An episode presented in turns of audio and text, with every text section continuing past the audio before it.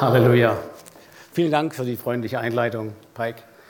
Ja, es ist schon eine Stunde Gottesdienst. Äh, ich hoffe, ihr habt noch ein bisschen Platz für meine Botschaft. Ja, äh, Jesus hat ja einmal gesagt, könnt ihr noch eine Stunde mit mir wachen zu seinen Jüngern. Es war schwierig, ja, es war schwierig. Ich habe auch ein interessantes Thema, nicht, dass da keiner abhängt. Es ist so, ähm, ich hatte ja im November äh, gepredigt über das Thema äh, mit dem kuriosen Titel Der Fisch im Bauch des Jona. Klingt ein bisschen komisch, ich weiß. Ist ja andersrum gewesen, aber es hat schon seine Bedeutung.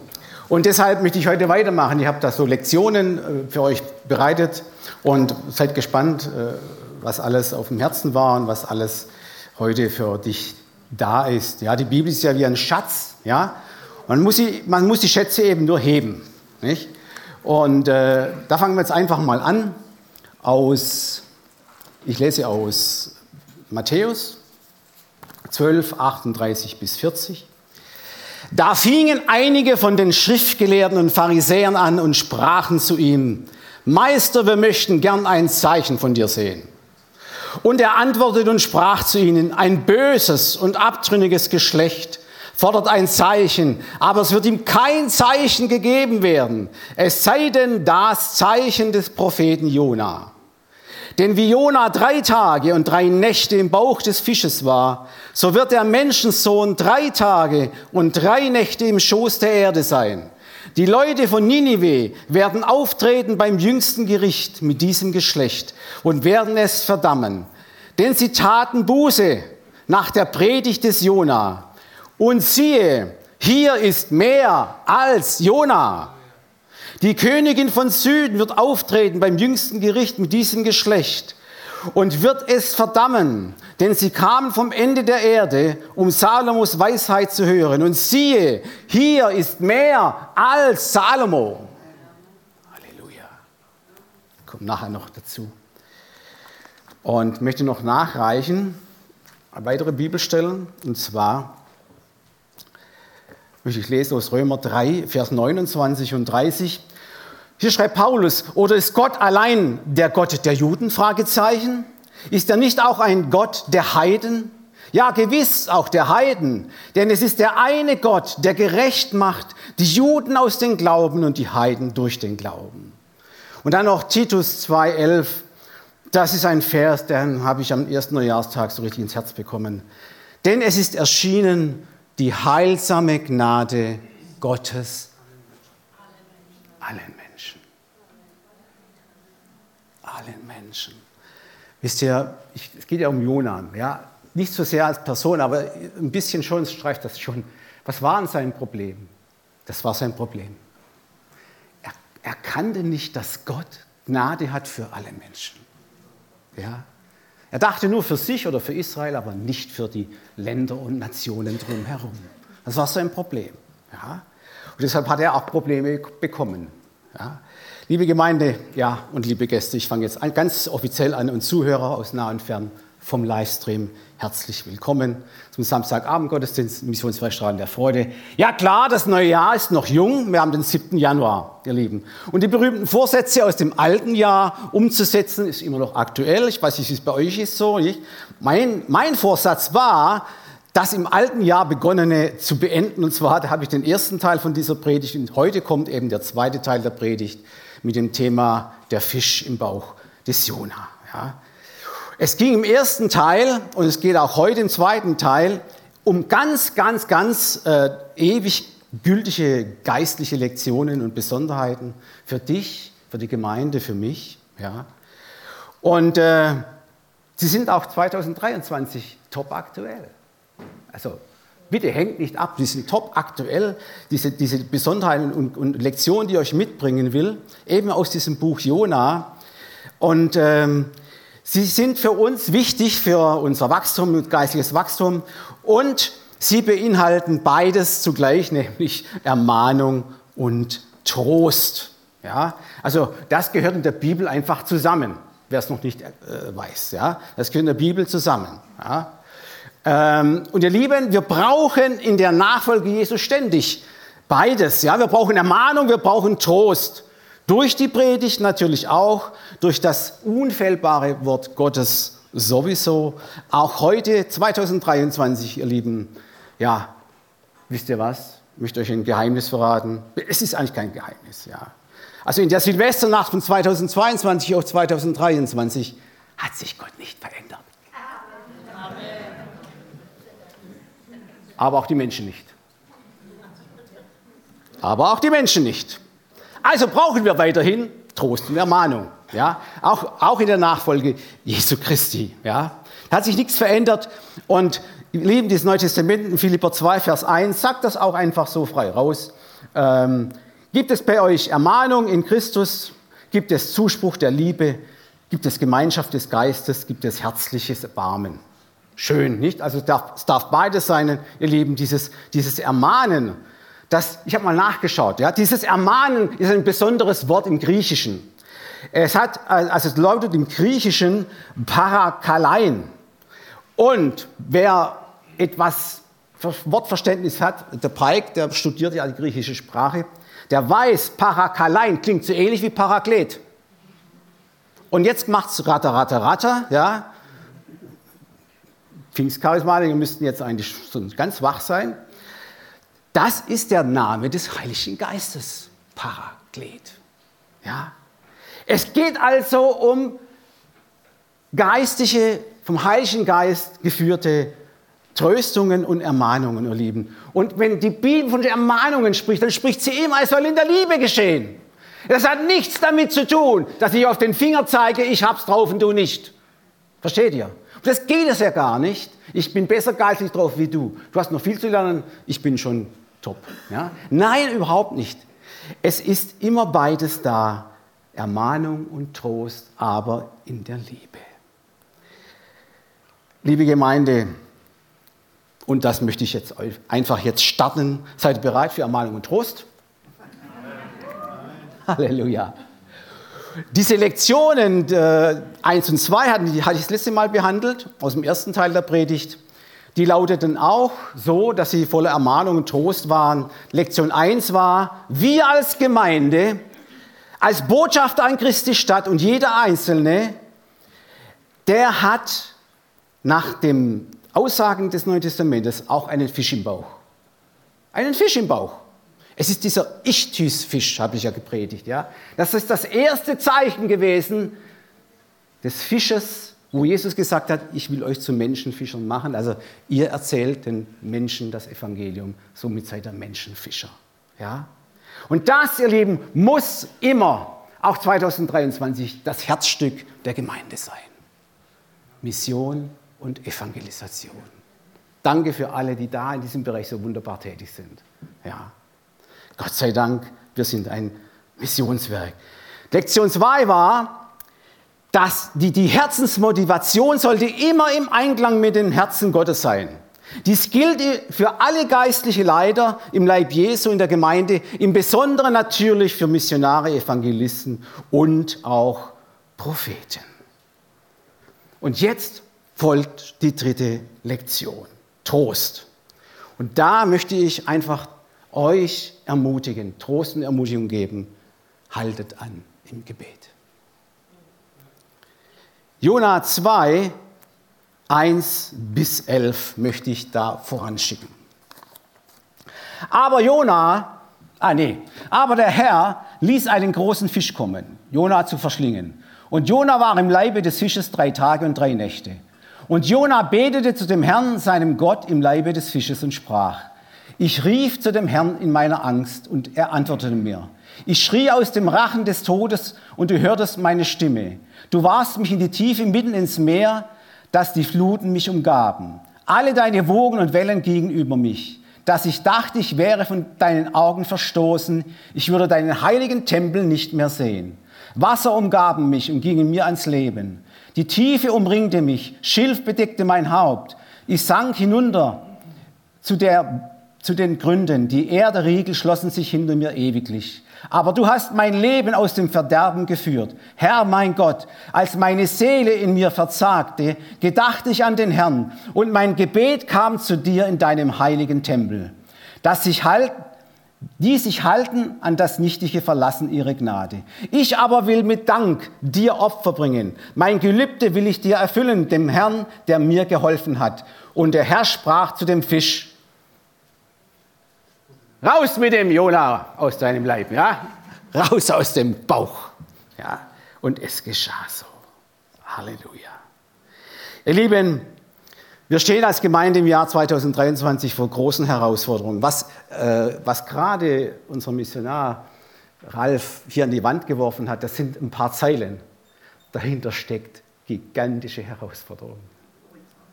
Gigantische Herausforderungen für uns als Gemeinde, als Gemeindeleitung, aber für jeden Einzelnen auch. Ja, das, möchte, das muss ja alles koordiniert werden und betreut werden. Nicht? Also da geht jetzt richtig in die Maschinerie los. Wir haben also gewaltige Herausforderungen 2023 vor uns. Und dasselbe gilt natürlich auch um, um uns herum. Die Welt ist verrückt, die Welt, da brauche ich gar nicht drüber reden, haben wir schon gehört. Kriege, Kriegsgeschrei, Aufstände, Terroranschläge.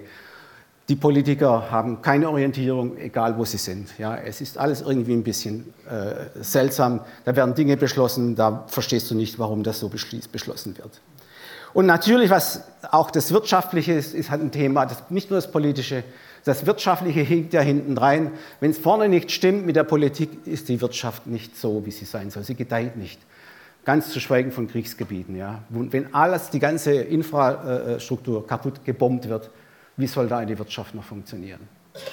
Ja. Und, und, äh, aber es ist auf der ganzen Welt so, äh, wir, haben da, wir stehen auch da vor riesigen Problemen. Äh, die Energiekrise ist da nur ein kleiner Teil davon. Und ihr Lieben, ich möchte auch natürlich kurz das Private von euch erwähnen. Jeder von euch hat ein Privatleben, jeder von euch hat eine Familie, jeder von euch ist entweder verheiratet, Beziehung oder Single oder hat Kinder und Kindeskinder.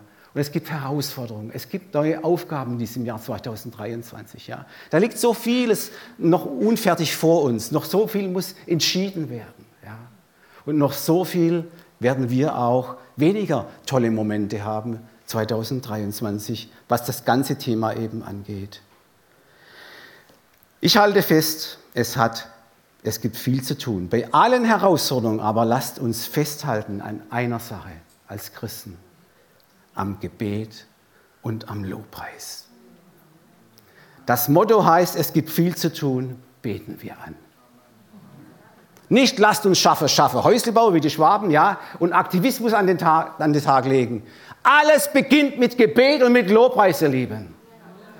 Ansonsten sagt Jesus, hey, ohne mich können wir nichts tun. Ja. Wenn, wenn, er mich da außen vor lässt, ja, und äh, einfach Aktivismus, das funktioniert nicht. Ja. Gebet und Lobpreis im stillen Kämmerlein? Ja. Und in der Gemeinde? Ja. 1. Timotheus 2, 1 bis 7. Ich ermahne nun, aha, jetzt kommt das Wort ermahnen, ja. Wir brauchen also auch hier Ermahnung. Ich ermahne nun, schreibt Paulus, dass man vor allen Dingen tue Bitte, Gebet, Fürbitte und Danksagung für alle Menschen.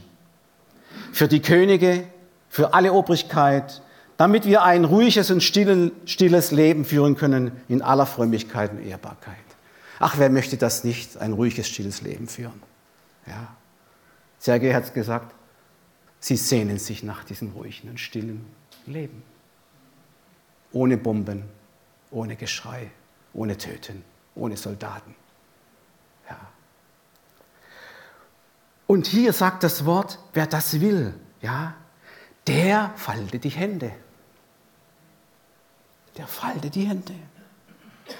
Er will, dass allen Menschen geholfen werde, steht hier weiter, und sie zur Erkenntnis der Wahrheit kommen. Denn es ist ein Gott, ein, ein Mittler zwischen Gott und den Menschen, nämlich der Mensch Jesus Christus, der sich selbst gegeben hat für alle zur Erlösung, dass dies zu seiner Zeit gepredigt wird.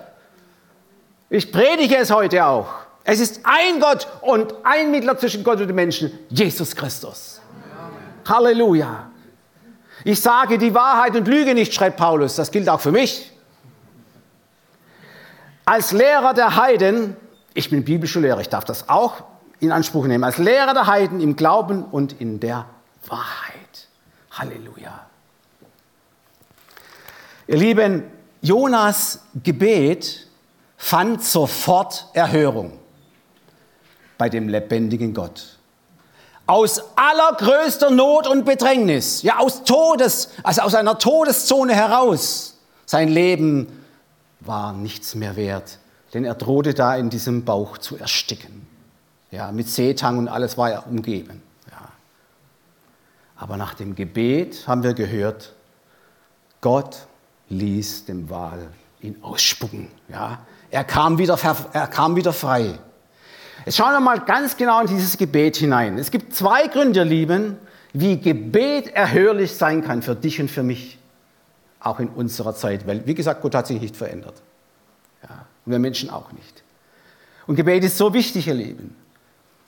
Was war seine, seine, seine erste Sache, wo er ganz ehrlich war vor Gott, vor dem lebendigen Gott? Er hat seine Schuld zugegeben. Er war aufrichtig, sagt man dazu. Ja. Er erkannte seinen Fehler. Er erkannte seine Vergehungen. Er tat Buße. Auch wir in der Nachfolge Jesu brauchen immer mal wieder Buße, wenn wir nicht mehr rund laufen. Wisst ihr, so viel geschieht, so viel greift uns an, so viel verführt uns, so viel will uns wegbringen von Jesus. Und da passiert es da und dort. Und dann brauchen wir wieder Umkehr und Buße und ein aufrichtiges Herz, ein aufrichtiges zu Gott kommen. Das ist ganz wichtig, auch 2023, ihr Lieben. Und das Zweite, als erstes war aufrichtiges Gebet. Das Zweite, es geschah in vollem Glauben, dass es direkt zum lebendigen Gott kommt, sein Gebet. Das lesen wir in Vers 8. Als meine Seele in mir verzagte, gedachte ich an den Herrn und mein Gebet wie steht's? Wie, steht's? Habt ihr es drauf? Nee, ich, ich sag's. Mein Gebet kam zu dir. Äh, nicht zu dir, ich meine zu Gott, ja? Wenn du betest, dann musst du dir gewiss sein, dass das Gebet über die Zimmerdecke hinausgeht. Verstehst du? Dass es nicht irgendwo da zwischen den Brettern hängen bleibt. Nein, es wird erhört, Gott ist dein Gebet, sowas von wichtig. Die Bibel sagt, das ist so wichtig, dein Gebet, dass es in goldenen Schalen gesammelt wird. Hast du es schon mal gelesen, Offenbarung? Halleluja. Also aufrichtig beten, ehrlich sein und den Glauben haben, Gott erhört mich in seiner Wohnung, in seinem Tempel. So hat es auch Jona gebetet. Und lasst uns bitte laut danken, wenn wir beten, nicht nur jammern. Laut danken, hat er gesagt, ja, in seinem Gebet. Und auch laut loben dürfen wir, wisst ihr das? In, in Elberfelder Übersetzung steht in Vers 10, ich aber will dir Opfer schlachten mit lauten Danken, sagt Jona. Mit lauten Danken. Ihr, Lieben, Lobpreis, Anbetung, Danksagung darf laut sein. Amen. Vorhin war es richtig schön laut. Ja, das darf sein bei der Anbetung. Nicht, weil Gott schlechte Ohren hat, nein. Nein. Wir dürfen unsere Freude zeigen. Edmunds Lieblingspsalm kommt vor sein Angesicht mit und mit Jauchzen. Lasst uns ihn erheben. Also, ihr Lieben, 2023, lasst das Jahr der Danksagung sein, des Lobpreises mit lautem Jauchzen und mit aufrichtigem Glaubensgebet. Matthäus 7, Vers 7. Wir haben die Verheißung für das Gebet. Bittet, so wird euch gegeben. Suchet, so werdet ihr finden. Klopft an, so wird euch aufgetan. Und ihr Lieben, vergesst nicht dabei, ihr dürft auch es laut sagen. Warum? Wisst ihr was? Steht in der Bibel steht eine Antwort darauf, warum wir laut danken, Lob und Lob singen sollen. Die Antwort, der Elende soll es hören. Der Elende soll es hören.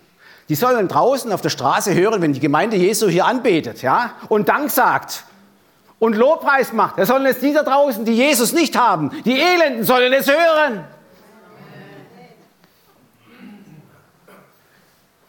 Der Prophet Daniel hat sein Fenster aufgemacht und hat laut gebetet, gelobt und gedankt. Versteht ihr? Und wir dürfen auch unser Fenster aufmachen. Danke, da wird der Geschiehtsgrad. Genau. Gut. Gut. Das war nicht abgesprochen. das war nicht abgesprochen, ja. Ähm, Hebräer 13, Vers 15, das ist alles ganz neutestamentlich, was ich euch hier erzähle, ja. Ähm, das sind keine alten Klamotten, ja. Hier steht, so lasst uns durch ihn, also durch Jesus Gott, alle Zeit das Lobopfer darbringen. Das ist die Frucht der Lippen, die seinen Namen bekennen. Halleluja. Halleluja. Zum Schluss von dieser Lektion 3 mit dem Gebet möchte ich aber noch eine ganz ernste Ermahnung bringen. Jetzt wird es wirklich ernst. Ja, ganz ernst. Bitte, bitte, bitte, Bruder, Schwester, bete keine dummen Gebete. Die gibt es nämlich. Bete keine dumme Gebete wie Jona und Elia. Jona betete, als er verzweifelt war, in 4 Vers 8, Herr, du wusstest, ich wünschte mir, dass ich sterbe. Und dann sprach ich, besser als mein Leben ist mein Tod. Dramatisch, nicht? Und Elia war genau so einer, als alles nicht mehr funktionierte. 1. Könige 19, Vers 4. Und er wünschte sich zu sterben. Ach Herr, es ist genug, so nimm mein Herz äh, und meine Seele weg von dieser Erde. Lass mich sterben. Das macht die Bibel so authentisch. Sie bringt auch dumme Gebete. Wenn du auch noch so verzweifelt bist, spreche niemals solche Wünsche und solche Gebete aus. Niemals. Niemals. Was sollst du anstattdessen beten? Du sollst wissen, dass dein Herr, dein Heiland, dein Messias, dein Jesus Christus zu dir jeden Tag sagt, ich lebe und du sollst auch leben. Und wenn du schon betest und wenn du da daran denkst und hast, hast depressive Gedanken, dann schlag die Bibel auf und bete Psalm 118, Vers 17 ich werde nicht sterben, sondern leben und des Herrn Werke verkündigen 2023. Liebe Gemeinde, lasst uns aufstehen.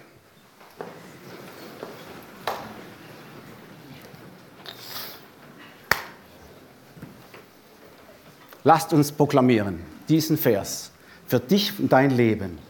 Ganz wichtig, ganz wichtig. Ja. Sprecht mir nach. Ich werde nicht sterben, werde nicht sterben sondern, leben. sondern leben und des Herrn Werke verkündigen. Amen. Amen. Könnt wieder Platz nehmen. Danke. Halleluja. Halleluja. Halleluja.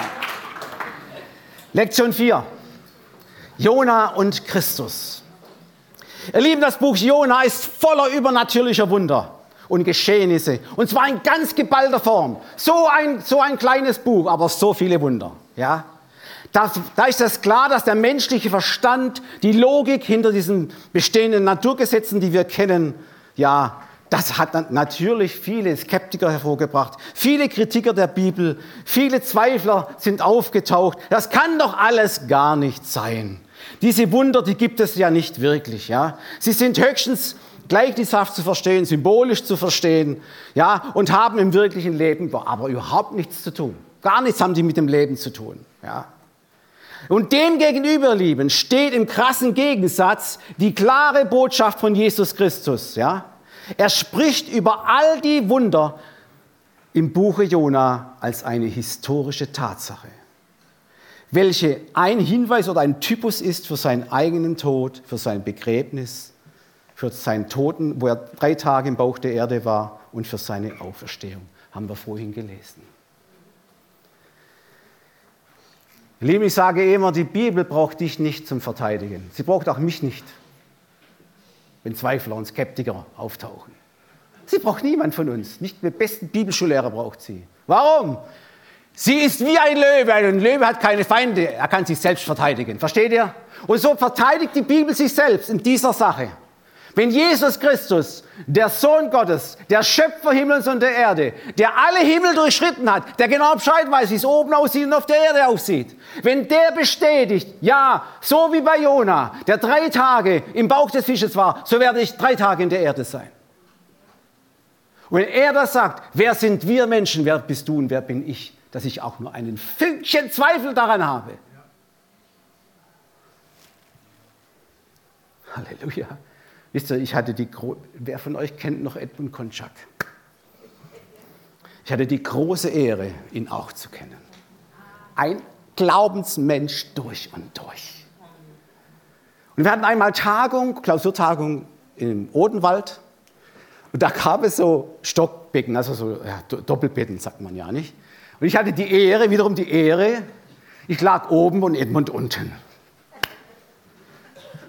Aber wenn du mit einem Glaubensmann zusammen in einem Zimmer schläfst, hast du keinen Schlaf. Nachts um 2 Uhr ruft er zu mir hoch. Frank! Ich sage, ja, ja, was ist? Schläfst du etwa schon? Ich sage, ja, grad. Ich möchte dich was fragen, hat er gesagt. Ja, okay, frag doch Edmund. Er sagt, wie stark ist dein Glaube, fragt er mich. Und ich habe gesagt, Edmund, ich bin ein kleiner Diakon. Ich war damals ein Diakon, ja. Aber ich halte es mit Paulus, der gesagt hat, ich glaube allem, was geschrieben steht. So, so, hat er dann gesagt. Ja, glaubst du dann auch, dass der Fisch den Jona verschluckt hat?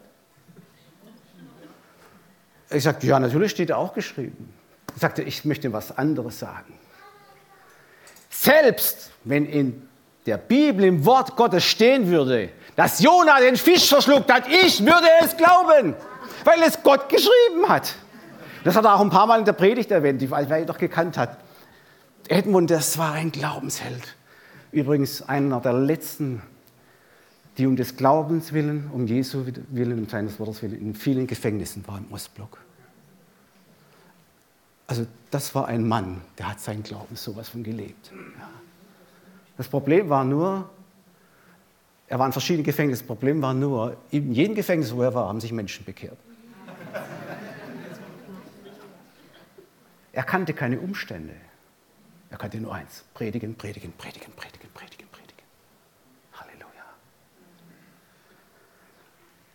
Ihr Lieben, es fällt auf, dass Jesus da zweimal betont, ich habe es auch ein bisschen betont, dass er von dem Wunder und Zeichen, äh, also ja, das verlangten die Pharisäer, ja, da hat er gesagt, hey Leute, der, der vor euch steht, steht jetzt hier, ja, dem ihr diese Fragen stellt, mit dem Jona, mit diesem Zeichen, der ist größer als Salomo, als die Königin des Südens. Ich möchte euch mal, möchte noch was hinzufügen.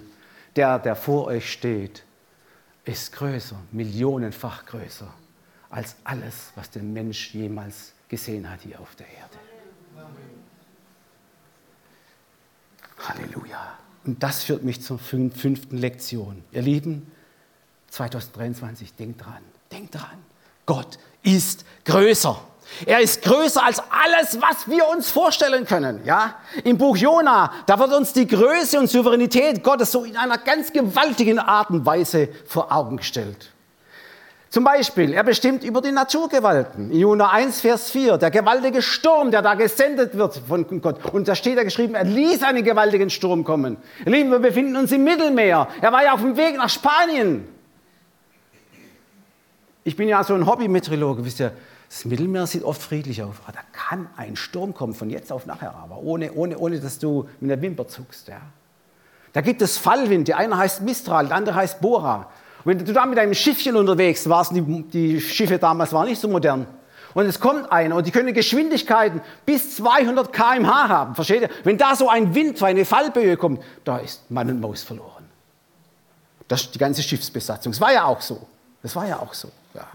In Jona 4, Vers 8, das steht geschrieben, und er ließ einen heißen Ostwind kommen. von Osten her, in Palästina, also im vorderen Orient, wenn von Osten her, von der Wüste her der Wind kommt, ja, die heißen, diese Winde heißen Ästhesien. Das sind so heiße Winde. Ich, hab, ich kenne jemand, der wohnt oder der hat gewohnt auf der Insel Zypern. Wenn dieser Ostwind kommt, dieser heiße, du kannst nicht raus aus dem Haus und atmen. Der ist so stickig und heiß. Du musst drin bleiben im Keller bis das vorüber ist. Also das ist alles gar nicht so weit weg, aber der Zeitpunkt, den hat Gott bestimmt. Der Zeitpunkt, den hat eben Gott bestimmt zur rechten Zeit. Jesus war mit seinen Jüngern ja auch auf dem Meer. Ja, und hat, da war der Sturm da und, und äh, die Jünger hatten Angst und Jesus steht einfach auf und sagt hm, ein Wort. Ja. Sturm, er bedrohte ihn, steht da. Sturm, steh still. Und von jetzt auf nachher war Stille.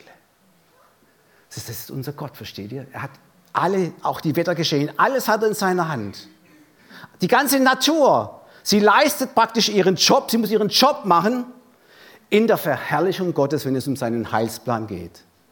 Im Psalm 19, 2, Vers 4 lesen wir, die Himmel erzählen die Ehre Gottes und die Feste verkündigt seiner Hände Werk. Ein Tag sagt es dem anderen und eine Nacht tut's kundet der anderen, ohne Sprache und ohne Worte. Unhörbar ist ihre Stimme. Wenn du in die Natur rausgehst, du hörst nichts. Doch, du hörst Vögel. Ja, du hörst die Vögel und so weiter. Und alles. Ja, das hörst du schon. Ja. Aber all die Pflanzen, die haben ja keine Stimme, stimmt's? Aber betrachte mal die Pflanzen. Betrachte sie mal. Ein jedes ein Wunderwerk. Ein jedes. Ja? Ein jedes ein absolutes Wunderwerk. Ja? Wieso, da gibt es ganz kleine Pflanzen, ja? ganz, ganz kleine Blümchen, ja? das Mauerblümchen zum Beispiel. Aber jedes für sich, kannst du einen Botaniker fragen, ist ein Wunderwerk der Schöpfung.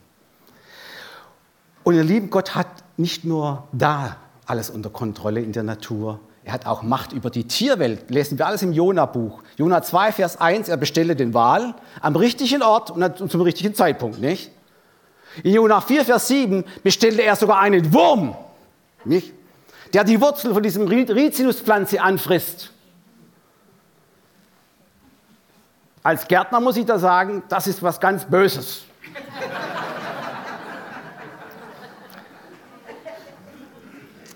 Kennt ihr den Wurzelbohrer? Der heißt wirklich so, das ist ein Wurm. Ganz gemein. Du pflanzt Salate und eines Tages fallen die alle nacheinander um. Und wenn du dann hochhebst, dann ist unten keine Wurzel mehr dran und irgendwo hängt so ein böser Wurm, der hat das alles weggenagt. Wurzelbohrer. Da steht ihr, aber Gott kann auch dieses Unangenehme. Ja? Er nimmt dieses unangenehme Ding und, und bohrt die Wurzel von der Rizinuspflanze an. Verdorrt und der arme Jonah steht voll in der Sonne. Nicht? Halleluja, ihr Lieben. Diese Rizinuspflanze, die ist ja über, über Nacht gewachsen. Habt ihr das schon mal nachgelesen? So hoch wie ein Baum steht dort. Jetzt kann man wieder sagen, alles alles Übertreibung, das gibt es doch nicht. Ne? Wisst ihr, es gibt einen asiatischen Riesenbambus, der wächst pro Tag, ich sage es mal ganz genau, pro Tag einen Meter. Also ist alles möglich. Einen Meter am Tag, nicht wie eine Rakete legt er schon morgens los. Und die Rizinuspflanze, habe auch nachgeschaut, die nennt man Wunderbaum. Wahrscheinlich äh, kommt das wahrscheinlich, kommt wahrscheinlich aus diesem heraus. Ja? Die nennt man Wunderbaum. Sie wird 2,50 Meter hoch, immerhin, ja, immerhin.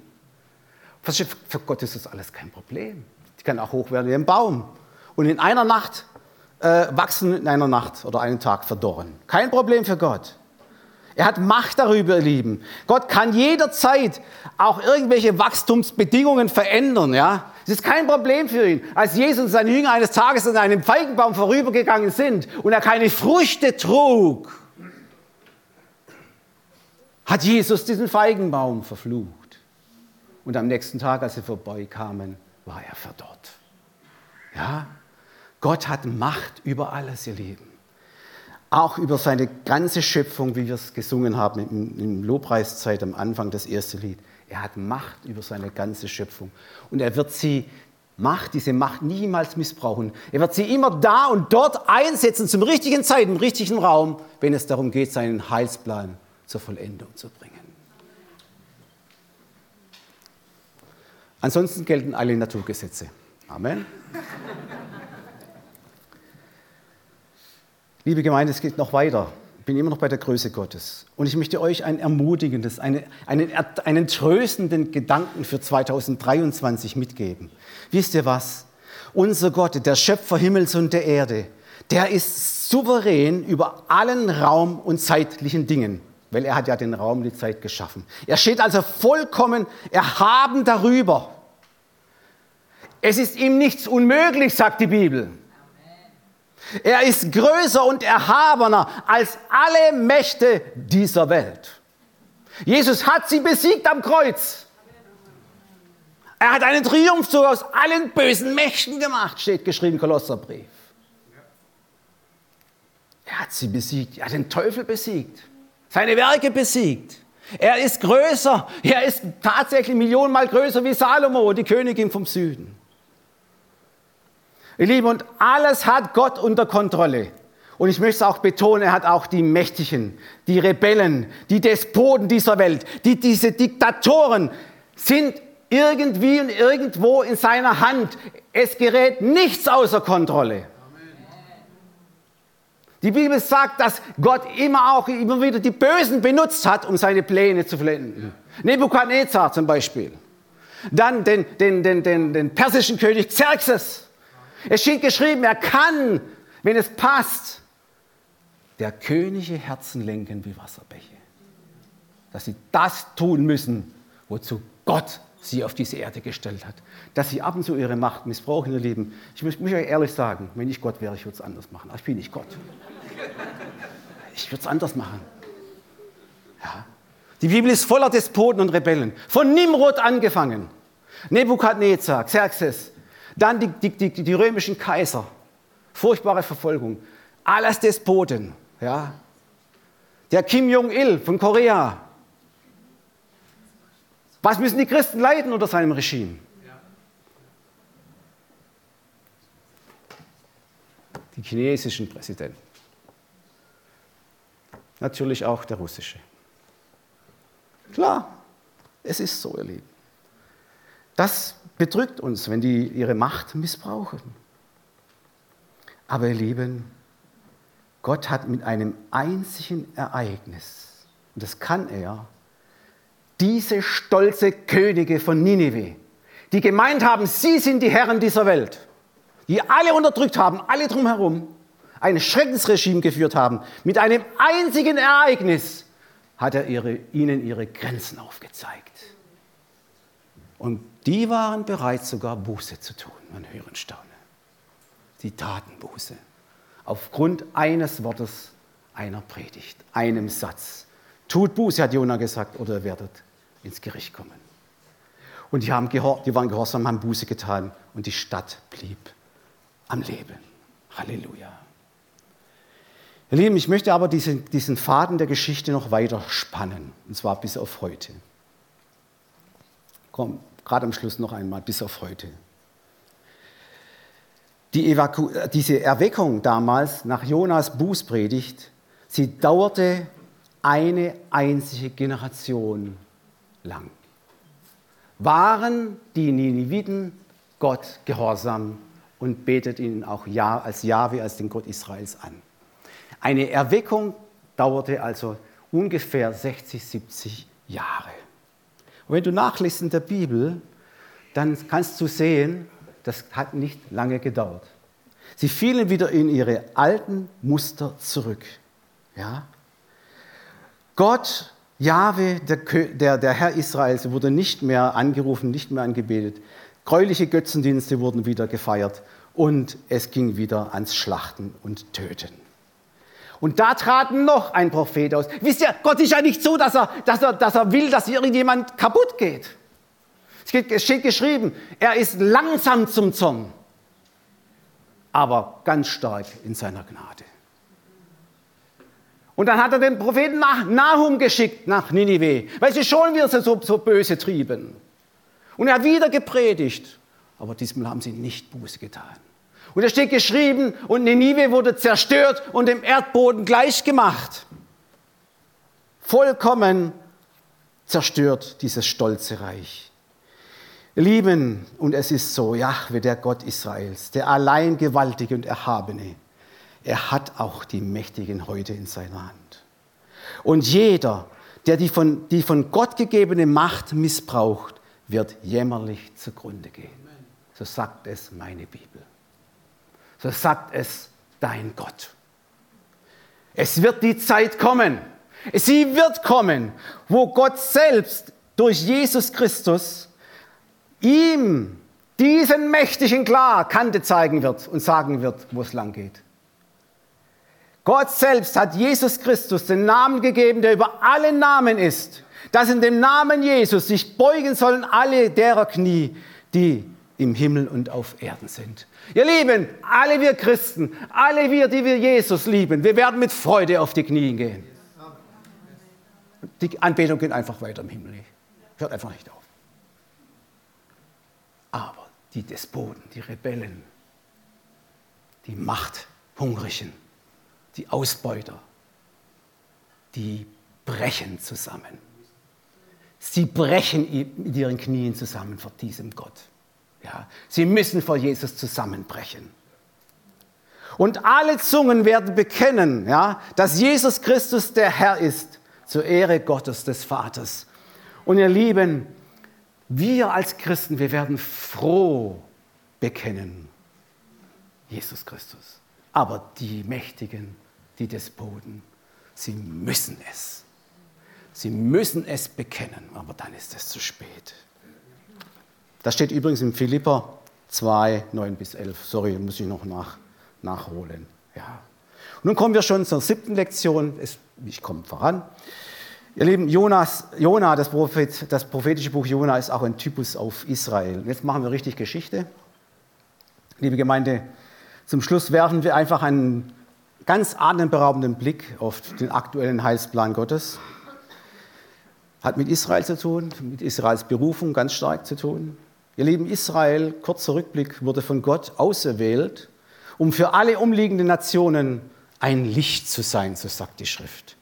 Das heißt, ihre Hingabe an Jahwe, ihr, ihr, Glaubensleben, ihre Gottesdienste sollte den allen umliegenden Völkern demonstrieren, wie herrlich dieser Gott ist, wie gnädig er ist, wie barmherzig er ist und dass er jeden anreizen möchte, von diesem vorherrschenden, furchtbaren Götzendienst wegzukommen und ihn als alleinigen Gott anzubeten.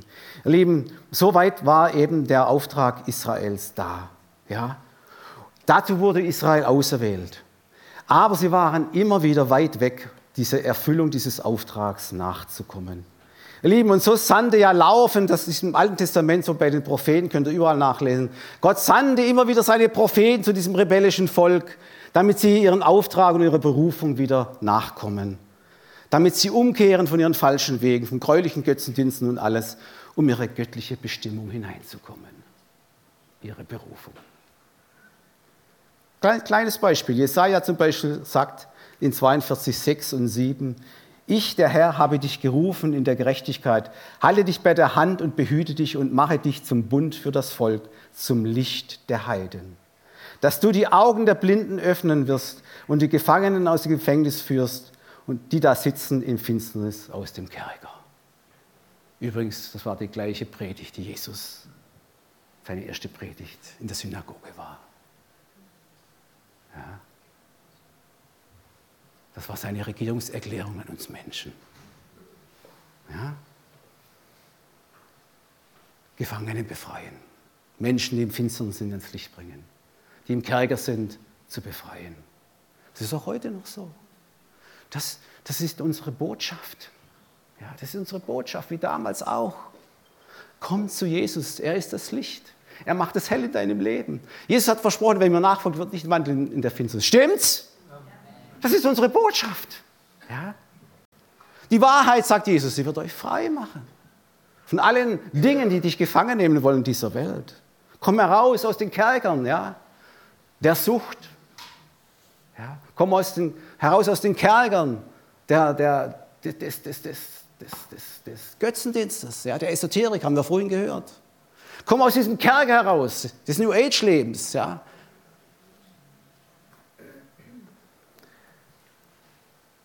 Es ist einer da, der will all das nicht, das ist der Teufel, aber er ist besiegt. Halleluja. Er ist besiegt und wir haben, und wir haben dieses, diese Siegesbotschaft für alle Menschen. Wisst ihr, und da hat Jesus eines Tages ein Gleichnis gebracht, weil die haben ja die Propheten verfolgt und getötet. Die haben gesagt, nee, nee, nee, nee, wir wollen das gar nicht hören, das Volk Israel. Dann hat Jesus ihnen, den Pharisäern, dieser geistlichen Leidenschaft, noch gesagt, zu seiner Zeit, ich erzähle euch jetzt mal ein Gleichnis, wie es hier Israel steht. Und er hat ihnen gesagt, ihr habt die Propheten getötet. Ja, das ist das Gleiche mit dem Weinberg. Ja. Also Israel das Weinberg. Ihr habt die Propheten getötet und am Ende hat Gott gesagt, ich werde meinen Sohn senden, den werden sie ja verschonen. Also das war ein, ein, ein Hinweis auf sich, ja, dass er kommen wird, der Messias. Und er kam, aber sie haben ihn nicht verschont. In äh, Johannes 1,11 lesen wir, er kam in sein Eigentum. Jesus kam zu seinem Volk in, nach Israel. Und jetzt kommt aber das Aber die Seinen nahmen ihn nicht auf. Traurige Sache, ihr Lieben. Nach Jesu Christi Himmelfahrt und Pfingsten, Ausgießung des Heiligen Geistes, wunderbar. Die Apostel, die Jünger fingen an, ja, unter der mächtigen Salbung dieses Heiligen Geistes dieser Kraft, das Evangelium in Jerusalem zu verkündigen. Dort soll es nämlich anfangen, hat Jesus gesagt. Und, Men und Menschen haben sich bekehrt in Jerusalem, 3000. Dann wurden Gemeinden gegründet um Jerusalem herum. Was geschah? Die Juden haben sie verfolgt. Ein prominenter Vertreter übrigens, Paulus, nicht am Anfang. Ja, haben sie verfolgt. Und Paulus hat später unter ihnen gelitten. Und es waren schlimme Zeiten, ihr Leben. Das Volk der Juden hat immer noch rebelliert ja, und hat auch die Christen noch verfolgt. Und Paulus hat später geschrieben in 1. Thessalonicher 2, Vers 16, sie haben das Maß ihrer Sünden voll gemacht. Da steht hier, irgendwann einmal ist auch die größte Geduld Gottes zu Ende. Ja. Und Gottes Gericht kam über, über, über Israel. Jerusalem, der Tempel, wurde zerstört. Äh, alle mussten fliehen. Alle Juden, alle Israeliten, in alle Herrenländer wurden sie zerstreut. Israel hat als Nation aufgehört zu existieren. Viele, viele, viele Jahrhunderte lang. Eine sehr lange Zeit. Ihr Lieben, und hier ist eben auch die Parallele zu Jona. Sein Handeln gleicht dem Handeln Israel. Er weigerte sich, den Heiden, den Neviten, die rettende Botschaft von Jesus, nicht von Jesus Christus, aber von Gott zu bringen. Und weil Israel als auserwählte Nation sich dieser göttlichen Berufung widersetzte, immer wieder, wurden sie wie Jona ins Meer geworfen, und zwar ins Völkermeer der ganzen Welt. Und so war es ihnen auch angedroht. 5. Mose 28, 64. Der Herr wird dich zerstreuen unter alle Völker, von einem Ende der Erde bis zum anderen die Juden, das Volk Israel zerstreut. In jedem Kontinent, in jedem Land. Es gibt einen Begriff dafür, das heißt Diaspora. Sie mussten in der Fremde sein, in der Diaspora. Ihr Lieben, aber wer Gott, Jahwe kennt, den Gott Israels, der Vater unseres Herrn Jesus Christus, der weiß, Gott ist barmherzig. Er ist barmherzig über allen, sein Zorn währt nur einen Augenblick, aber ewiglich seine Gnade. Und die er einmal berufen hat, mit denen hat er immer noch was vor. Amen. Denn Gottes Gaben und Berufung können ihn nicht bereuen. Amen. Amen. Halleluja. Ihr Lieben, es geschieht natürlich durch Buße und Umkehr. Ja. Aber ihr Lieben, sein geliebtes, auserwähltes Volk, es sollte wie Jona nicht für immer untergehen, sondern es sollte wieder an Land kommen. Und zwar in ihr Heimatland, in Eretz Israel. 1947 wurde der prophetische Spruch des Hesekiel wahr, vor unser aller Augen. Der, die Prophetie hieß Hesekiel 36, Vers 24. Denn ich will euch aus den Heiden herausholen und euch aus allen Ländern sammeln und wieder in euer Land bringen. So ist unser Gott. Halleluja. 1947 erfüllt. Ja. Diesen Begriff der Heimkehr nennt man Aliyah. Israel kehrt, kehrt nach Hause. Und sie machen es immer noch. Es ist die nationale Sammlung Von überall her strömen sie, strömen hinein in ihr, in ihr Ehres, geliebtes Ehres Israel. Ja.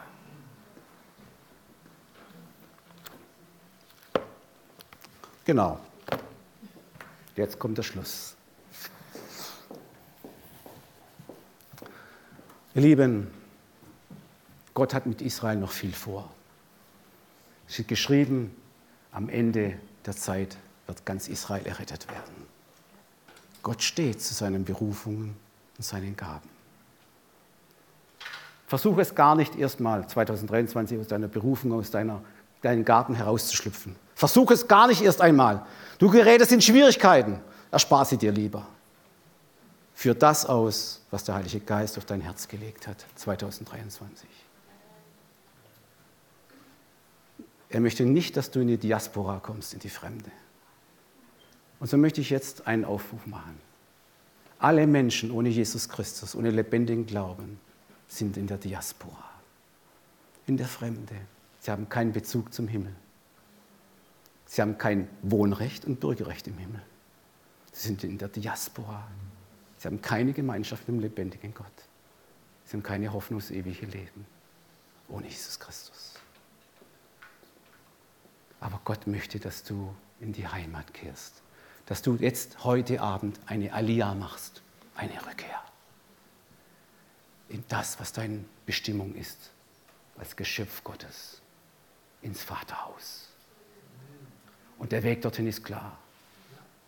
Jesus sagt, ich bin der Weg, die Wahrheit, das Leben. Niemand kommt in dieses Vaterhaus, die himmlische Heimat, außer durch mich. Es geht nur über das Kreuz. Dort hat Jesus Christus sein Leben ausgehaucht, hat die schlimmsten Schmerzen ertragen und hat all deine Schuld gesühnt, damit du gerecht vor Gott stehen kannst. So gibt es nur eines heute Abend, wenn jemand hier ist, der noch nie ganz bewusst von Herzen sagt, ich glaube und mit dem Munde sagt, ich bekenne, dass Jesus Christus der Herr ist. Wer das noch nie gemacht hat, dann mach es heute Abend, jetzt. Ich bin gerne bereit, ein Übergabegebet zu sprechen mit dir. Und zu Hause im Livestream, bitte, bitte, nimm diesen Moment jetzt ganz ernst. Ganz ernst. Gott hat zu dir gesprochen. Ich bin ein Prediger des Evangeliums. Und die Schrift sagt, der Glaube kommt aus der Predigt. Reagierst du jetzt mit Glauben, mit Herzensglauben oder nicht? Vor ein paar Wochen hast du vielleicht in der Kirche ganz romantisch gesungen, dieses schöne Weihnachtslied. Da uns schlägt die rettende Stund. Kennt ihr das? Christ der Retter ist da. Wisst ihr was? Er ist heute auch da.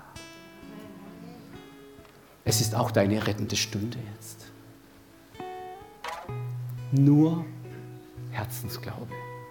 Nur bekennen mit dem Munde, er rettet dich und bringt dich in die Heimat zurück.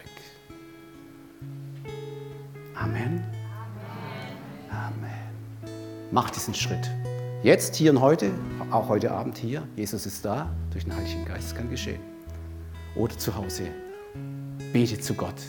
Herr, ich komme jetzt zu dir. Ich habe erkannt, ohne dich habe ich keine Heimat im Himmel.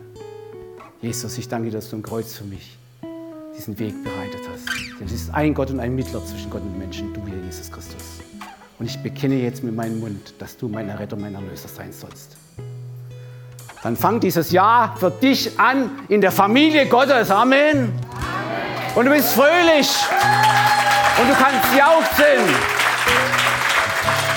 Denn es steht geschrieben, das Reich Gottes nicht Essen und Trinken, sondern Friede, Freude im Heiligen Geist. Das wünsche ich dir von ganzem Herzen, wünsche ich euch von ganzem Herzen und jedem, der hinzukommt in diesem Jahr. Amen. Danke.